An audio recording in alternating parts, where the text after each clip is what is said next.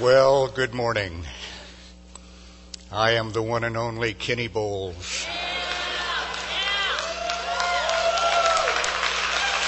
Hold it down. I have my cheering section on the front row here, but, but, the man, the myth, the disappointment.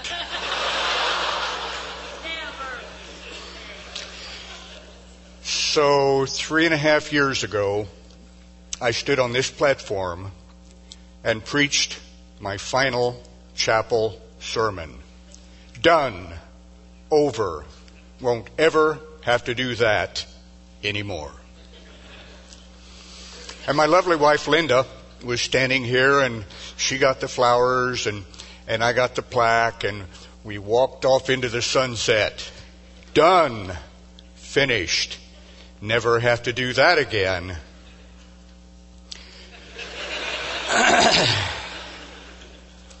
so this is my final chapel sermon.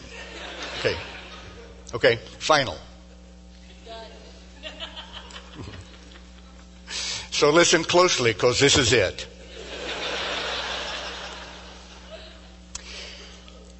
Give it up, Jesus. Just throw in the towel.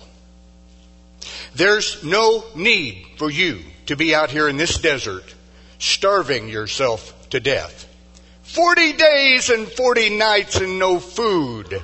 And any one of these rocks you could turn into a loaf of bread. And the only thing standing between you and food is this ridiculous mission that you have taken on. And you don't need to do this.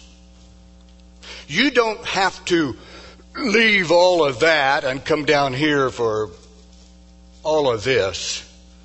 Anytime you want to, you can walk away. And no one would blame you. Give it up. Eat a rock. Enjoy yourself. At times I have wondered how hard was it for Jesus not to give it up?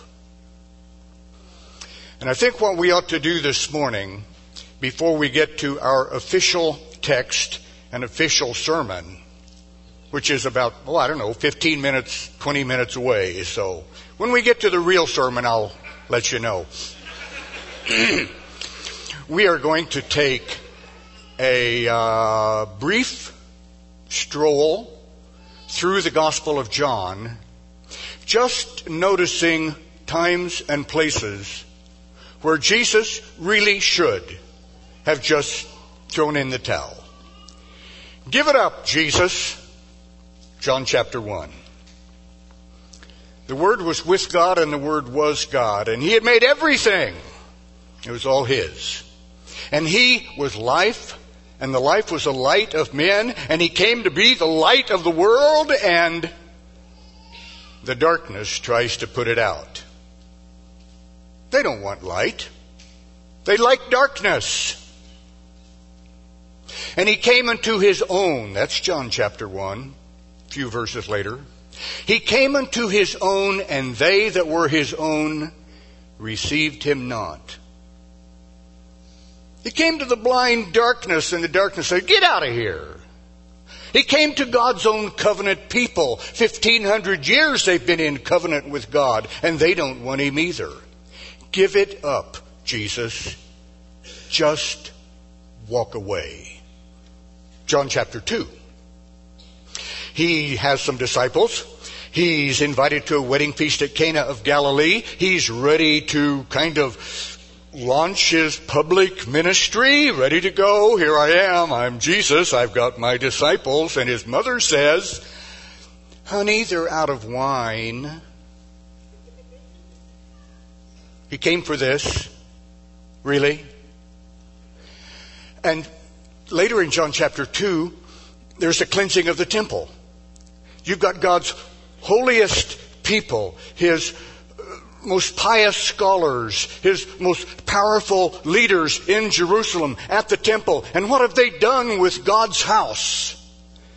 Turned it into a barnyard. Give it up, Jesus, they're not worth it. John chapter 3. Nicodemus, the best and brightest of the men in Israel. And he comes to Jesus by night to ask, you know, what's this all about and what do I need to do and all that kind of stuff. And Jesus has the answer, you must be born again. Unless you are born of the water and the blood, you'll never enter the kingdom of heaven. And Nicodemus, the best and brightest, listens to Jesus' simple explanation, you've got to be born again. I, he doesn't get it. Give it up, Jesus. If the best and the brightest don't understand what you're saying, what's the point? It's like me in a Greek class at 7 o'clock in the morning and I'm writing declensions on the board and I turn around and half of them have fallen asleep. Just give it up. So I did.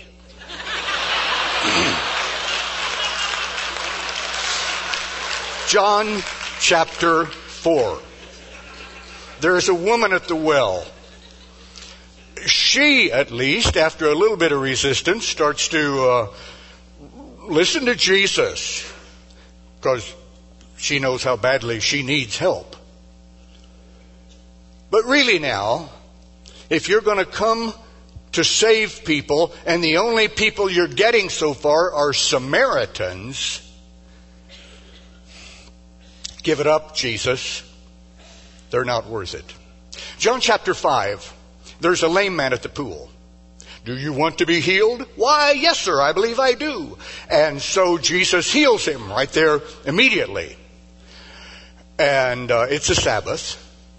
And Jesus slips away in the crowd and the commotion, finds the man later and introduces himself, gives him a couple words of advice.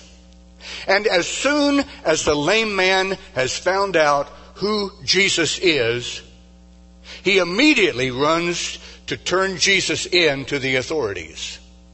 Give it up, Jesus. They don't appreciate you.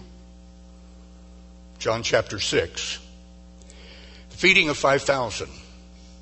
The only miracle that is in all four Gospels. Walks on water, at the synagogue the next day, he preaches a sermon on the bread of life. Eat my flesh, drink my blood, or you have no life in you. And of course, the people didn't get it. And when they didn't get it, they didn't trust him enough to want to listen for more. They didn't hang around to stay with him even when they couldn't understand it all. John 6:66 and from that time many of his disciples went away and they followed him no longer. Jesus even had to turn to the 12 and say, "Would you also go away?" Give it up, Jesus. You're not getting anywhere. This is this is the beginning of the third year of Jesus' ministry. When people are walking away in droves. Let's have the invitation. Everybody come forward. And everybody gets up and walks away for good. John 7. And we find out that Jesus' own brothers don't believe in him. How's that? What, did Mary forget to tell them about the virgin birth? Did Joseph forget to tell them about the angel Gabriel, the trip to Egypt, God's protection, all of that? I, I, I really don't quite get it, but Jesus has four brothers, and not a one of them believe in him. If your own family won't back you, what's the point? John chapter 8. You get down to about verse 31, and it explains that Jesus is talking to the Jews who had believed in him. This, this is not an angry group of Pharisees. These are not self righteous Sadducees. These are the Jews who had believed in him. And he's discussing with them, and you get just a couple of paragraphs on into it. He's talking about Abraham, rejoiced to see my day. What do you mean Abraham saw your day? You've seen Abraham? I tell you the truth. Before Abraham was, I am. And these Jews who had believed in him picked up stones to stone him to death. Give it up, Jesus. These people are never going to believe you. They're never going to submit to you. Your own believers, believers, want to kill you. John chapter 9. His disciples are idiots. Walking along in Jerusalem, here's a blind man begging. Well, my goodness, Jesus, uh, who do you suppose sinned, that man or his parents, so that he was born blind? That man maybe was the one who sinned so that he would be born blind. Okay, makes sense to me. Or the parents may be saying, honey, wouldn't you like to have a blind baby? I've always thought a blind baby would be a great thing to have, so why don't we sin and then we. So, Jesus heals this blind man. And by the way, this is not the first blind man that Jesus has healed. His disciples have seen him heal blind men before, and this time they come and here's the beggar, the blind man, and they're wondering this theological question whose fault is it, this man or his parents, that he was born blind? Why aren't they expecting a miracle? John chapter 10. The Good Shepherd who lays down his life for the sheep. And the Good Shepherd who says, I am come that you might have life and have it abundantly, have it to the full. And to this day, a large percentage of followers of Jesus still believe that it is His job to make them happy. It is His job to make them healthy and wealthy and wise. And anytime He fails on that, there's something wrong with Him. Because that's what Christianity is all about. Me having an abundant life. Give it up, Jesus. They're never going to understand. John chapter 11. Oh, here's something else in John 10, verse 24. If you are the Christ, tell us plainly. Verse 31. And they took up stones to stone him. Now, John 11. We're going to raise Lazarus from the dead. And when Lazarus has been brought back to life before the amazed and astonished eyes of his sisters and their friends and the Jews from around who had come to comfort him, It doesn't take very long before verse 46. Some of them ran and told the Pharisees. Verse 47. The chief priest and the whole Sanhedrin meet and they decide that Jesus must die. Why? Because he raised a man from the dead. And in the next chapter, they're going to decide they need to kill Lazarus too. Give it up, Jesus, they're going to kill you verse chapter 12. It is a triumphal entry. And people come out, hundreds, thousands thronging from Jerusalem and a crowd coming with Jesus and they're coming together and it's a tremendous, wonderful occasion and Hosanna, the King of Kings, uh, blah, blah, blah. Because within five days, within five days, the crowds will be calling, Crucify him! Crucify him! Give it up, Jesus. People are so fickle. They come blubbering and crying and wanting to be saved and wanting you to be their Savior, and the next thing you know, they've turned their back and they've walked away. Just Give it up. Verse 37 of chapter 12. Even after Jesus had done all these miraculous signs in their presence, they still would not believe in him. A lame man, a blind man, a dead man. What else do you want? Chapter 13. It is time to wash the disciples' feet. And Jesus girds himself with a towel, and on his knees with a basin of water, he is washing the feet of Matthew and James and Andrew. And Peter, of course, objects. He's washing the feet of Judas Iscariot. He is humbling himself before Judas Iscariot. And the supper is not even halfway over. The water between Judas's toes is hardly even dry when he jumps up and bolts out into the darkness to sell Jesus for, I don't know, what do you suppose the Son of God would be worth? You know, on the open market. 30 coins? Yeah, that's about right. Give it up, Jesus. You can't even want to save people like that. John 14. And Jesus is talking about my Father's house. And I go to prepare a place for you. And he's talking about heaven and he's talking about a wonderful future. And he says, And you know the way. And Thomas says, No, we don't. And Jesus says, You know me, you know my Father, you know him and have seen him. And Philip says, No, we haven't.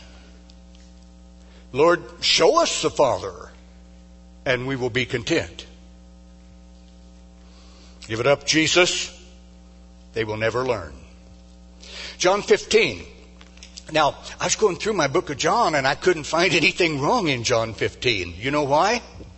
It's all red letters. That's it. I didn't want to find anything wrong there. I can't complain. John chapter 16 and uh, some black letters in verse 17. And some of his disciples said, what, what does he mean? And verse 18, they kept asking, What does he mean? Give it up, Jesus. People are stupid. John 17, it's all red letters again. This is the prayer of Jesus. But this time, remember, at the end of Jesus' prayer, he prays for all those who will believe through the testimony of the disciples and others. And he prays that they might all be one, that the world may know that you have sent me. One of the final requests of Jesus' life. I won't say it was his final prayer because Gethsemane is yet to come. But Jesus' virtual dying request is that his followers be united as one, and here 2,000 years later, we still haven't pulled it off. Give it up, Jesus. Your prayers are going unanswered. John 18, here comes Judas. Hundreds of Roman soldiers and Jewish temple guards. He is arrested. He is forsaken by the eleven disciples. He is denied in the courtyard of the high priest by Peter. He is condemned by the Sanhedrin. He is ignored by Pilate. What is truth? And Pilate turned his back on the Son of God and walked away. He is traded for Barabbas. Give it up, Jesus. In God's name, what's the use. John 19, he is scourged with those terrible Roman whips. He is mocked by the soldiers. He is presented by Pilate, behold the man, only to be rejected by the crowds, crucified by the soldiers, crucified by the entire human race because you and I had a part in the crucifixion of Jesus. Give it up. Give it up, Jesus, while there's still time. Give it up and no one would blame you. Come down from that cross, they mocked. Why didn't he, for goodness sake? And then the most remarkable thing on the cross, hanging there for hours, he calls, he calls for a sponge with some wine vinegar on it to wet his tongue and wet his lips so that he can cry out what has been called the most important word ever uttered on the most important day in the history of the world by the most important man that ever lived. Tetelestai. Say what? Tetelestai. It is finished. It is finished. Now we're ready for the sermon proper. It is finished. The deed is done. If you were to rummage around in some of the ancient Greek writings before and during the time that Jesus was on the earth, you would run across the writings of Homer in the Odyssey when they were fighting this battle for the city of Troy. Remember the Trojan horse and all of that? And Odysseus announced the plans to enter the battle. And Homer writes, the moment the word was said, the deed was done. Tetelestai. No sooner said than done. Oh, but in the life of Jesus, it was not quite that quick. It was said by God, and Jesus faithfully, faithfully, faithfully endured until finally, from the cross, he could say back to his Father who had sent him on this mission, the deed is done, it is finished. Tetelestai. It is finished. When a commander's orders have been executed, Josephus writes in uh, Wars of the Jews that there was a time down in Alexandria when the Roman troops rushed into the Jewish quarter, section of town where the Jews lived, and they executed their orders tetelestai, but not without loss of blood. Some of the soldiers died. And in this case, Jesus had been given orders by his commander, his father. And he could now say with great loss of blood, the orders have been executed. Tetelestai. It is finished. The mission is accomplished. The enemy is defeated. The victory is won. It is finished when a plan has been carried out. I love this one now in 3rd Maccabees, where it gets a little wild we read that Ptolemy has a plan to destroy the Jews. And his plan is to take all of the war elephants that he has and get them drunk and stampede them into the Jewish forces. So, what's not to like about a bunch of drunk elephants? And when the plan was carried out, tetelestai, when the plan is carried out. God sent angels to protect the Jews. But now when Jesus carries out a plan, it is to save God's people, not destroy them. And when he had carried out the plan, he cried out, to Tetelestai, it is finished. It is finished when wrath has been satisfied. At the battle for Troy, back at that ancient city, Homer's writing this time in the Iliad, how King Agamemnon would fulfill his wrath. You know what the word would be when wrath has been fulfilled? Tetelestai. And then in book four, Achilles is told this even if someone swallows his wrath for the day, yet he holds resentment in his heart until he brings it all to pass though the wrath has been simmering, though the anger has been smoldering. Finally, finally it must be satisfied. And when the wrath is satisfied, the word is tetelestai. Lamentations 4:11 The Lord has completed his wrath tetelestai. Revelation 15:1 as well as at the cross the wrath of God is satisfied tetelestai. To finish rebuilding the temple in Ezra chapter 5 tetelestai. To carry out the laws of a lawgiver in Plato tetelestai.